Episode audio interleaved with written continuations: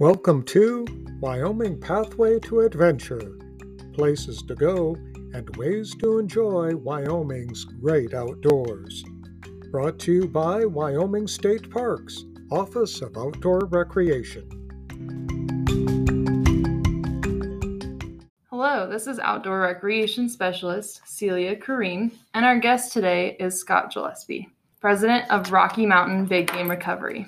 Hello, Scott. And Hello, hello, S- and hello, Lucy. Hello, Celia. So tell us about Rocky Mountain Big Game Recovery. Rocky Mountain Big Game Recovery is um, something I started on a whim about three years ago. Actually, I started it with Facebook, and uh, we just called it Rocky Mountain Big Game Recovery, and we were just trying to get word out of uh, the useful tool of using a leash tracking dog to recover big game animals that are wounded. So I kind of started that uh, three years ago. And over the last few years, and especially last year, it really exploded to where we have like 1,700 members on the page now. And we've picked up a lot of people that are interested in having their own leashed tracking dog. And we kind of help them get started. And we also have hunters that'll come onto the page also and ask for help if they're having trouble finding a wounded animal. How did you get into using dogs to track wounded or killed animal, game animal, animals? Well, I've been bow hunting now for ever since I was in high school, so it's been 40 years. Over 40 years, I've wounded multiple animals that I was never able to recover. And I always wondered a little bit if a dog would be able to track a wounded deer elk. And about six years ago, seven years ago, I Googled tracking dogs for game recovery and I came upon UnitedBloodTrackers.org. And I was kind of shocked at the level that they had taken leash tracking dogs to. So after some research, I decided I, I, I would try it. I, I got their book. John Jeanneney wrote a book several years ago called Tracking Dogs for Finding Wounded Deer. It's one of the only books out there for North America for learning how to train a dog to find wounded deer, how to uh, pick a puppy from a litter, and he covers all the different breeds of dogs and what to expect from that dog. After that, after you read that book, what was the process like? And after after I'd been bow hunting for 40 years and wounded several animals, and I always knew that a tracking dog would be able to, you know, I always wondered if a tracking or a dog would be able to recover a deer or an elk. And I I researched uh, UnitedBloodTrackers.org on Google one day, and and I was shocked at the level that the people back east had taken the track and dog, what they had done with it, and there was a lot of guys that were just doing this pretty much as a hobby during hunting season. We're, we're going out and finding people's wounded game. So I, I thought I had needed to check it out a little bit more. So I went ahead and got John's book, Tracking Dogs for Finding Wounded Deer, and uh, started reading it. And I thought that, hey, this is something I really need to check out. So how I how I came about getting Lucy, who is a standard dachshund, is one night I was going to read the book and I sat down and there's actually a picture of the doc of a dachshund on the front cover of the book. And I thought, you know what? That's probably a good hint right there of which breed to go with. So, you know, it wasn't that easy finding a standard dachshund. Uh, I had to do a little bit of research and I finally found a breeder out of Oregon that was was breeding dogs for game recovery. So I got in ta- contact with her, made a deposit, and in on June 1st of 2018, I got Lucy when she was eight weeks old. When I first started researching, I went to UnitedBloodTrackers.org, and it's per- pretty detailed organization. And and what they have on there is you can go onto their website, and you can pull up right at the top of the page. It has find a tracker and which kind of intrigued me but you can click on that it pulls up a map of the united states and you can click on any map any state that's on that map and it'll give you a list of everybody who's a member of united blood trackers that will track in that state so once i got the dog you know i was going to when i started i was going to do this tracking for myself. But i i decided to put my name on find a tracker and i thought there'd be no better way to train a dog than to be putting her on as many consistent live tracks as possible. Um, so that's what i did and i was on it for my first year in 2018 i think over the hunting season that archery season i probably got about 12 phone calls went on at least half of those tracks um, plus, we harvested quite a few deer ourselves, where I was able to put the dog on that and train her with, tr- get her trained with with our own deer recovery from family and friends. And every year, it's kind of grown and grown. And then in, I already had one year under me in 2018. I was tracking in Colorado and Nebraska, where it was already legal so since I had one year in 2019, Wyoming legalized the use of a leash tracking dog, and I was already up and running and living so close to Wyoming that uh, I started getting phone calls out of Wyoming as soon as, as soon as it was legalized. And you did talk about Lucy's first live tracks or the first year, but what was her first track like? Do you want to hear her first track or her first Wyoming track? First Wyoming track. Okay, Let's do that. first Wyoming track, 2019 archery season elk. I live in Wellington, Colorado, which is only 25 minutes south of here, out of Cheyenne.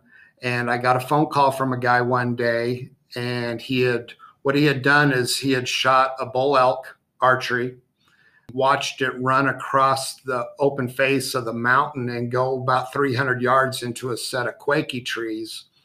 And his hunting buddy seen the bull run over and laid and bed up in these quaky trees and didn't realize that the bull had been hit.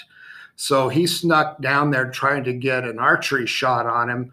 And all he ended up doing was really, he got that bull uh, bumped up out of his bed and he took off, which is a big no-no for a for a wounded animal. Once they bed up, you want to leave them there until they expire.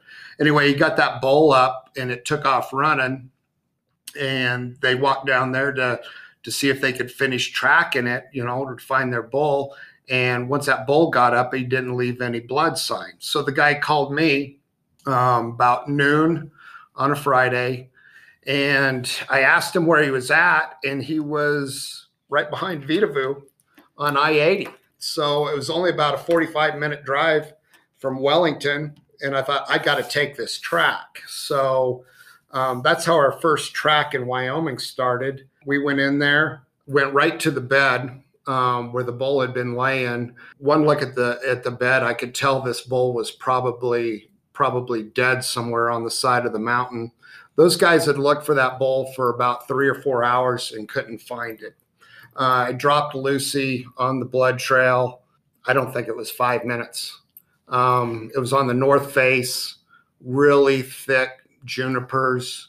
You couldn't see 10 feet into them. We found that bull in about 200 yards in about five minutes. Wow. Talk about saving time. Yes. Four or five hours turns into five minutes. Wow. Yes. Um, and can you talk about the legalities involved with this? Okay, if you're anybody, each state that we track in, each state has different set of rules. Uh, Wyoming's pretty simple when it comes to the leash tracking law. First thing is you have to track within 72 hours of the rifle or the archery shot. If if you are using a um, a tracking dog. They must be on a lead, and the and the lead can't exceed 50 foot, which is really pretty long. Uh, most states it's 30 foot, and that's the uh, length of lead that I use. The dog handler must be wearing fluorescent orange or pink. They put this into the rule, but once you find the animal, you have to attach the carcass tag, just like if you were regular regular hunting. the dog handler is not authorized to dispatch an animal if it's found alive. It has to be has to be shot with whatever hunting method the license is good for it and it has to be done by the hunter but you can act as a dog handler for that hunter you you just aren't able to dispatch um, if you found the animal alive Gotcha. Okay, so that would probably be something important for anyone going out there to know. yeah What about um, the ethics of using a dog to track? you know, I get uh, I get a lot of, of people, and and there I get mixed emotions from people from people that have been hunting a long time. You know, there's a big difference between just going out there with a dog and finding a wounded animal or doing it legally. And there's a reason that we we do you are required to be on lead. And and only one dog. You can't have multiple dogs on a track. So you know, we're, we're looking for an animal that has been wounded. They might be suffering. And, and they also, if they have expired, we, you know, we're at kind of during our archery seasons, we're kind of under a time limit to get in there and see if we can find that animal as soon as possible, just so the meat doesn't spoil. So we're actually doing a great service for the resource of the animal. We're providing a service to the hunters. And you know, I have people that that are objected to us doing this, and and I try to explain to them that you know, as soon as I can get in there with with a dog, uh, we can recover an animal. You know, we're, we're going to tag that animal, we're, that's one less hunter. We're getting off the mountain. What what happens a lot with guys is, um, you know, it's Wyoming. We track a lot in Colorado. September, we get a lot of out of staters and they, they come from the east coast and you know it might be a whole group of guys five six guys and somebody comes back into camp that night and tells everybody i shot an elk or a deer and i can't find it well what happens the next morning?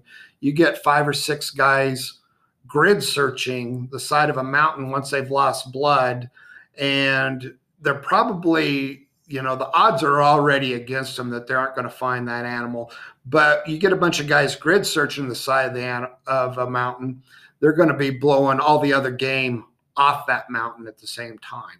So would you rather have all those guys in there looking for an elk or a deer would you rather call me and i'll sneak in there with my with my dachshund on lead quietly find that animal, tag it, and get it off the mountain.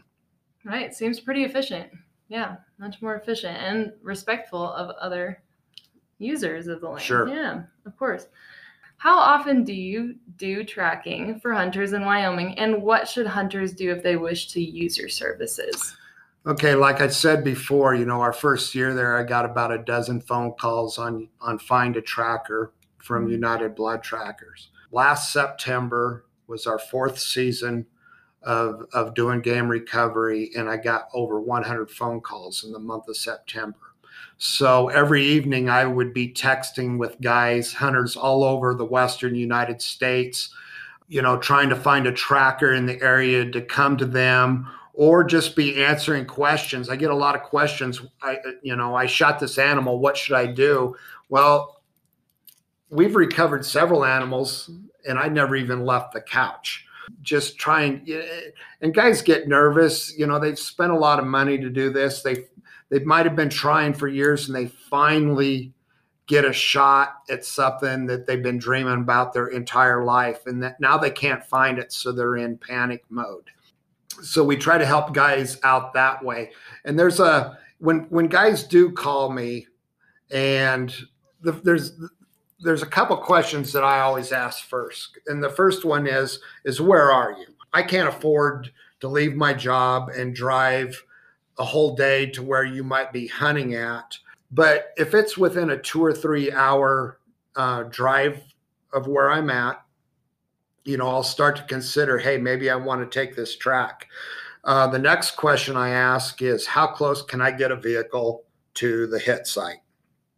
And we call the hit site is wherever the spot where you took the shot, because I'll get phone calls and it might only be an hour drive away, but it might be a four hour hike back into the national forest to get to where they took the shot. Well, that's a that you know I don't have all all day to do that either. Plus, I don't want to walk in four miles.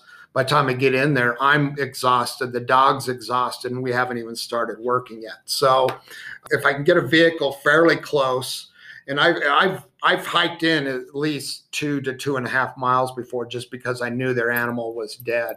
Third question I ask is how much elevation gain am I going to get once once I get out of the vehicle and I have to go to the hit site? Because I've had guys say you're only you know, we were only a quarter mile off the road and I pulled up on the highway and that quarter mile was straight up, which took us hours to go that quarter mile. And we had to gain five, six, maybe even a thousand feet in elevation just to get up there.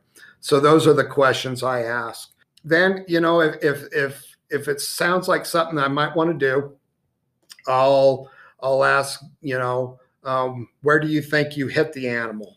Uh, do you have any any sign of the animal at the hit site? How far have you tracked already?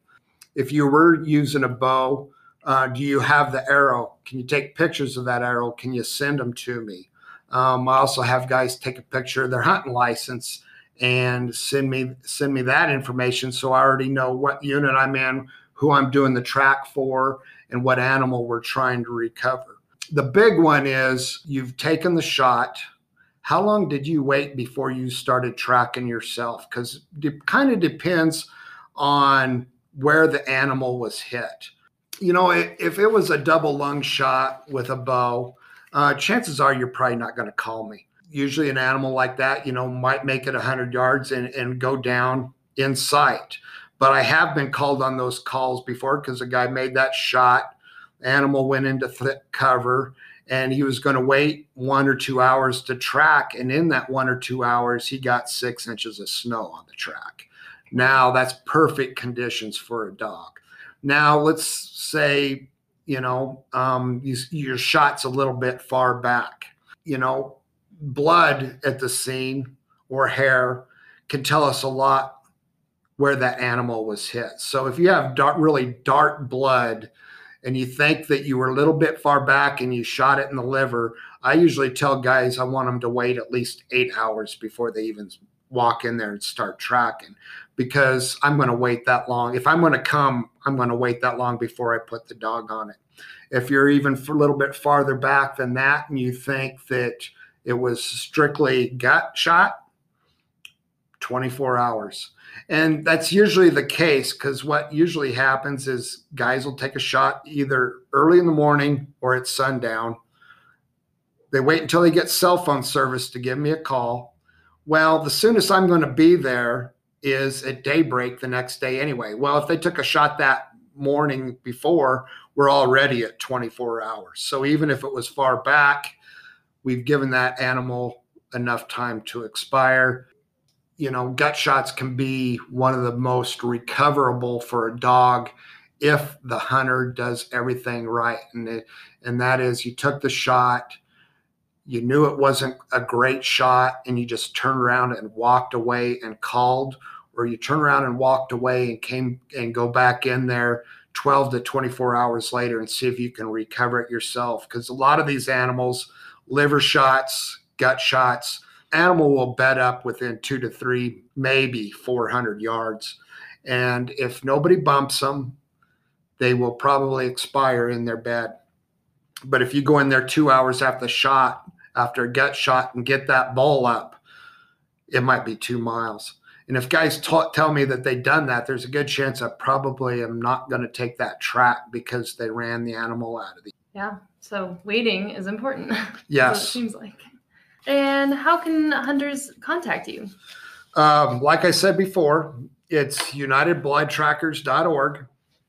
Um, at the top of the page, there's find a tracker, and you click on that, and it'll pull up the United States. And Wyoming is green now because it's been legal since 2019. When we first, when I first started this in 2018, there was myself and a gal by the name of Andrea Parrish here in Cheyenne we were the only two listed in the state of Wyoming.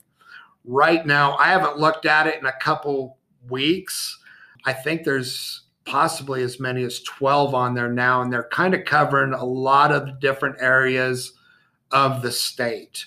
So you click on that, it'll give you their information or their contact, how to get a hold of them. If they can't make it, they might know somebody else that's in the area. And it's not a, not a bad thing to look. If you're close to a state line, look across, click on the state next to you. You might catch somebody that'll come across the state line and run a track for you. But that's the best way to get a hold of us. Another one is ask to become a member of uh, Rocky Mountain Big Game Recovery on Facebook. There's what we are what we were doing last year is guys would call and they'd have a track, and if I couldn't make it, I would put a post on the page. I wouldn't put the hunters personal information on there. I'd say, hey, I got a track. Sounds like it was a gut shot bull elk right outside of Albany, Wyoming. Track is four hours old. Um, if you're interested, contact me and the people, the other trackers on the page would call me, and then I would give them your information. Hey, call this guy. He's got a possible wounded animal and needs some help with it. But those are the two best ways to get a hold of us. And do you have any advice for people that are interested in becoming a or having a leash tracking dog or that? absolutely. You know i'm not doing this podcast because i need more phone calls this september. I already get hundreds of them what i do like to see is people that are interested in using this tool um, during hunting season. We have a lot of people in our organization. Believe it or not i'm pro- being being a male i'm i'm on the minority in here we have a lot of females uh, women trackers out there. Uh, some of them are hunters. Some of them have never hunted before in their lives. I have several friends that are females that are married, and the way they got into it, they love dogs. They love working with dogs, and they got tired of their husband coming home at the end of each hunt season saying, "I shot one and I couldn't find it." And actually, the some, of those women have turned into some really great trackers out there. And th- there's a couple of them like that in wyoming right now. But yeah get a hold of us on the facebook on rocky mountain big game recovery.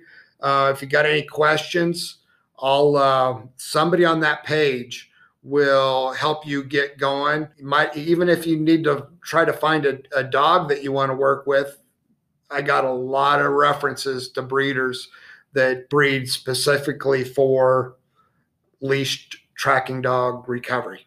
Yeah, the more people we see doing it, the more people we see doing it legally, that's really what we want to see and and that's the main reason I'm probably here at this podcast.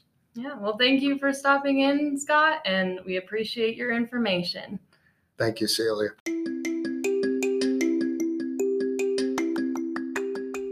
Join us each week on Wyoming Pathway to Adventure. Your outdoor adventure awaits in Wyoming.